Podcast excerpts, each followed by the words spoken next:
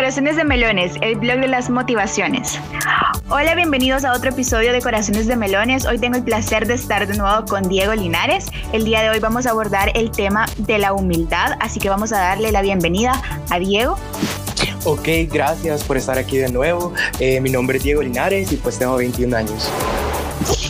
Hola Diego, contame, esta es una virtud que bastantes carecemos de, de esto en nuestras vidas.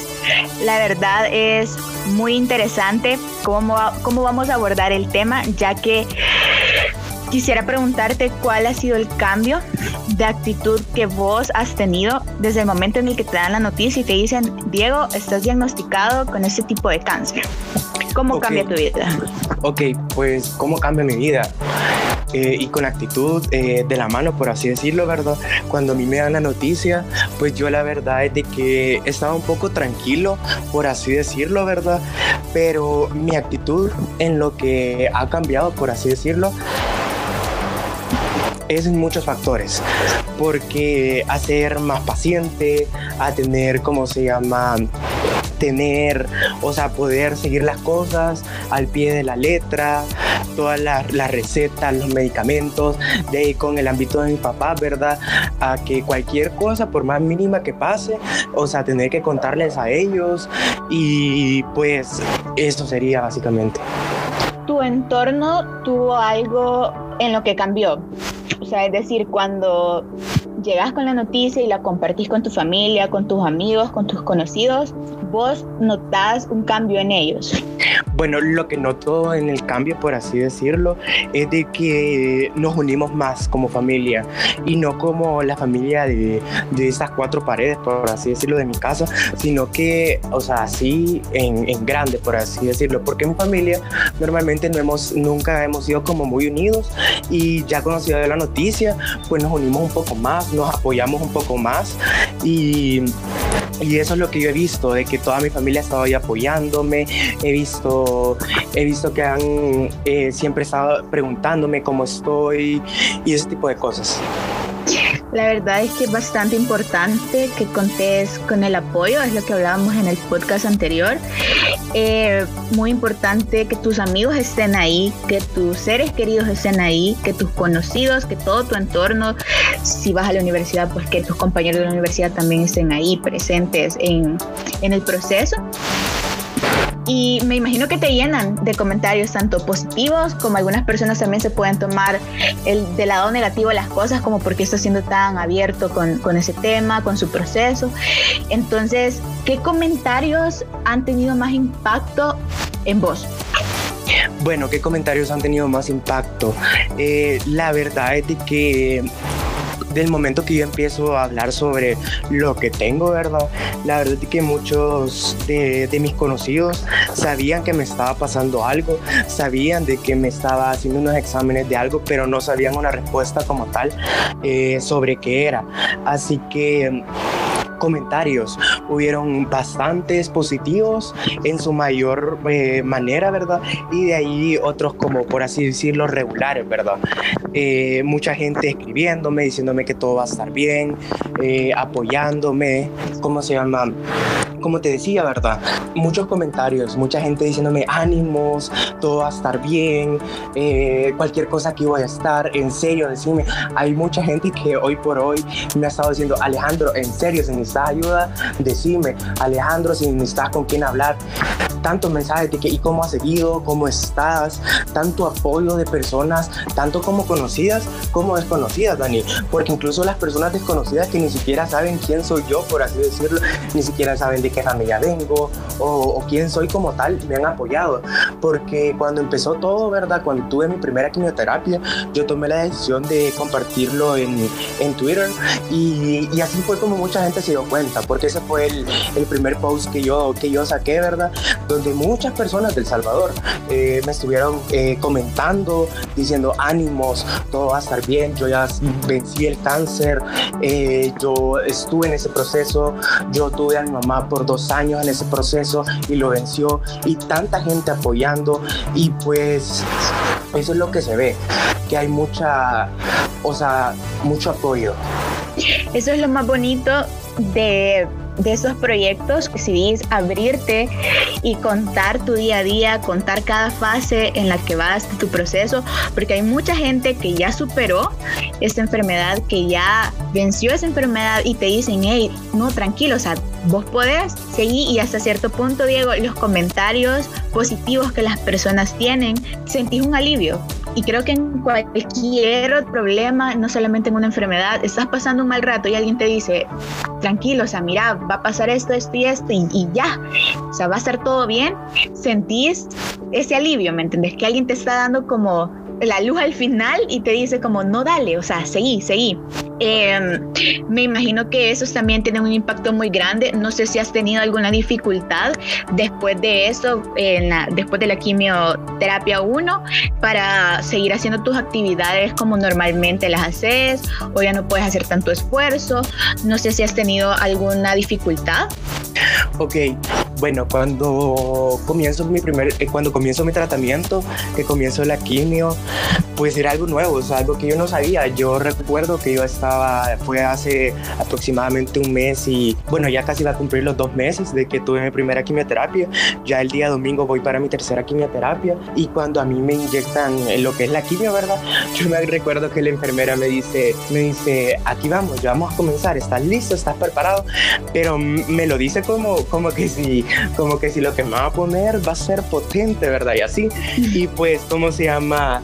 Vengo yo y cuando empieza a pasar la quimioterapia, yo la verdad es que no sentía nada. O sea, yo para mí era como que me estaban pasando suero, por así decirlo. Ya lo bonito, por así decirlo, ¿verdad? es como unas tres o cuatro horas después, ¿verdad? Que empieza ahí todo, que uno se siente un poquito mal, ¿verdad? Porque como yo digo y lo repito, y quienes me conocen lo saben, no es fácil, porque ningún proceso, ningún tratamiento, ninguna prueba es fácil. Como, como lo decía en el anterior, en el primer podcast, eh, cualquier problema que uno tenga eh, importa. Y pues cuando yo me empiezo como a, sentir mal, ¿verdad? Eh, los primeros cinco días era, era nuevo para mí. Eh, todo lo que yo sentía no sabía si estaba bien o estaba mal o era algo común. Y así, ¿verdad? no me asustaba como tal, ¿verdad? Pero sí quería que parara, ¿verdad? Porque son cosas fuertes, ¿verdad? Son químicos fuertes, ¿verdad? Pero en mi día a día, ¿verdad? Cambiaron muchas cosas. Pues yo tengo, eh, tengo una microempresa, ¿verdad? Un emprendimiento, ¿verdad? Que ya tiene aproximadamente tres años y pues tuve que pararlo. A pesar de lo de la pandemia, yo ya iba a comenzar, ¿verdad? Y tuve que pararlo, ¿verdad? Porque los estados de ánimo cuando están uno en quimioterapia, a veces uno anda enojado o a veces uno anda triste o a veces uno anda alegre, ¿verdad? A pesar de que yo lo esté contando de esta forma, ¿verdad? Incluso está hablando de mi proceso, pero eso no quita que yo en algún momento me sienta enojado o en algún momento yo me siento estresado o en algún momento yo me sienta triste. Que yo diga que, que o sea, que hay que verlo de otra manera, ¿verdad?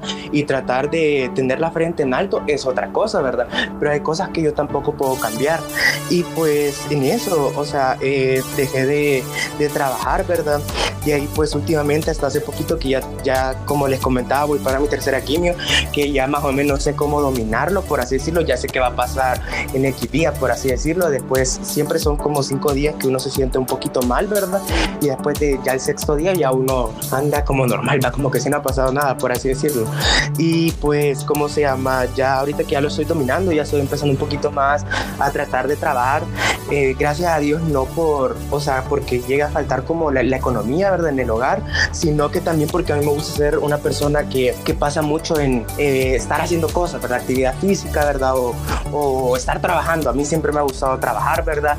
Me ha gustado ganarme mi propio dinero, ¿verdad? Etcétera. Y pues ya ahorita que ya estoy como tratando de, de poder nivelar las cosas, ¿verdad? con el ejercicio, por así decirlo, ¿verdad? Hay cosas que me han limitado, ¿verdad? Porque cuando uno tiene estas enfermedades, pues las defensas se bajan, a veces, ¿verdad? A veces no, a veces sí, y pues uno tiene que tratar de no arriesgarse, más incluso estando en una pandemia, uno no tiene que arriesgarse, ¿verdad? Y es como que hay cosas que me las han limitado, ¿verdad? Como poder salir a andar en bicicleta, son cosas que, que para mí antes eran normales, ¿verdad? Y ahora pues lo veo y no, no lo puedo hacer, ¿verdad?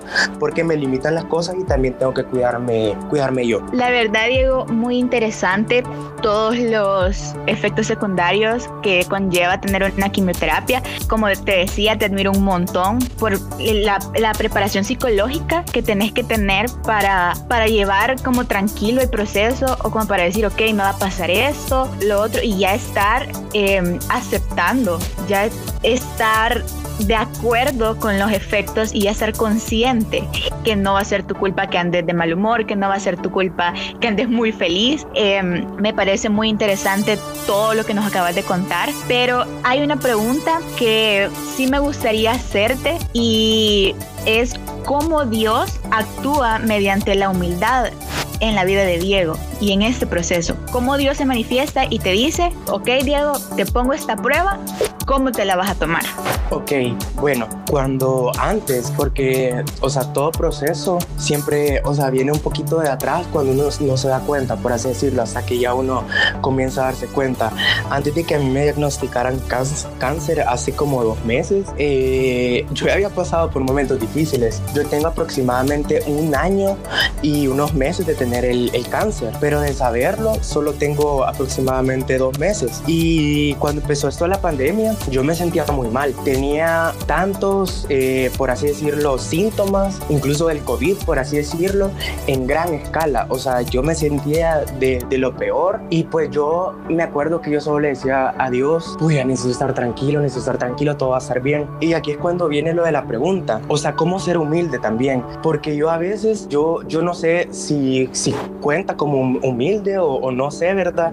Es algo que en su momento tal vez lo voy a saber, pero yo me acuerdo que estaba tan mal con dolor de, dolor de huesos, dolor de cabeza, eh, fiebres o, ¿cómo se llama? Falta de apetito, etcétera. Y yo me sentía muy mal y yo le decía, o sea, yo decía, puya, ¿qué es lo que tengo? ¿Qué es lo que tengo? Yo lo que quería era saber qué era lo que, te, lo que tuviera, sea lo que sea, pero lo necesitaba saber. Pero en mi mente y a la vez yo decía, pues la Diego, a pesar de que vos estás así, ¿verdad? Y esto y lo otro, tal vez lo tuyo no es grave, tal vez solo estás exagerando, tal vez solo estás tratando de, o sea, no sé, llamar la atención o algo, ¿verdad? Hay alguien que está peor que vos, hay alguien que, que ahorita puede estar teniendo COVID y eso, ¿verdad?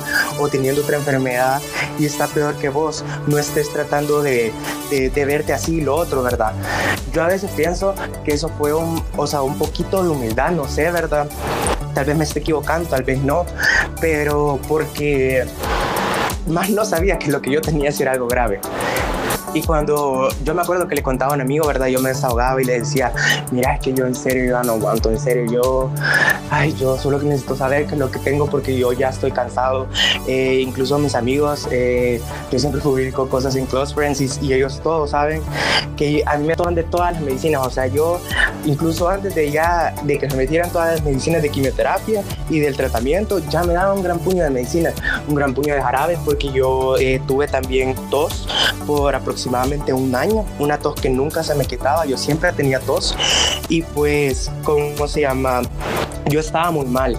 Ya cuando incluso me dicen, tenés cáncer, vine yo y dije, y le decía a mi amigo, me recuerdo, a mi mejor amigo, perdón, le decía, puya, lo que yo tenía y lo que yo decía que, que en serio estaba heavy, ¿verdad? Al final pues sí fue heavy, ¿verdad?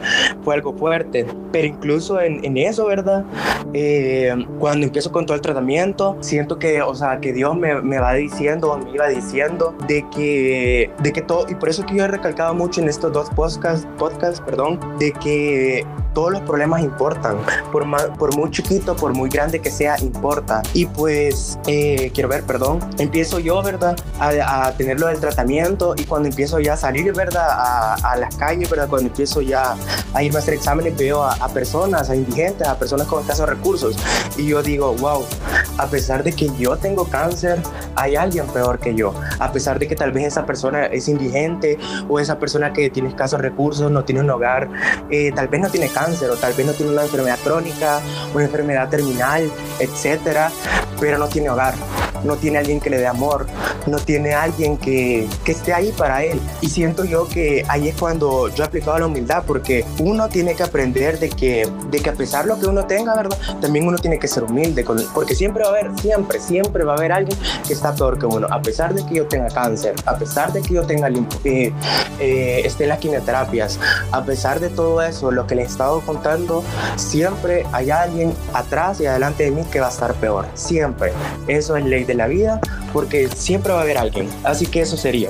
La verdad me gusta mucho el ejemplo que ocupas y cómo decís que siempre va a haber alguien que va a estar peor que uno y es cierto.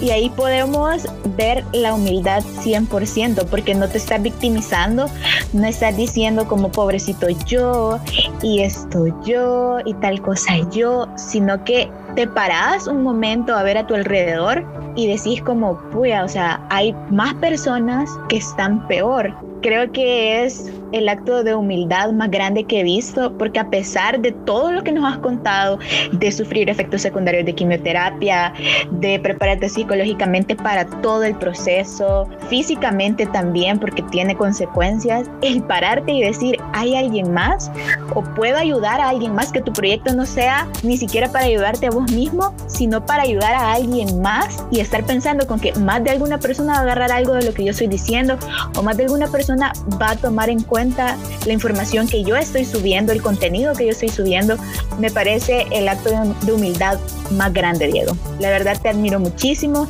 te agradezco el espacio y por estar aquí de nuevo. Me despido de ustedes y los espero en un nuevo episodio, en un nuevo podcast de Corazones de Melones, el blog de las motivaciones.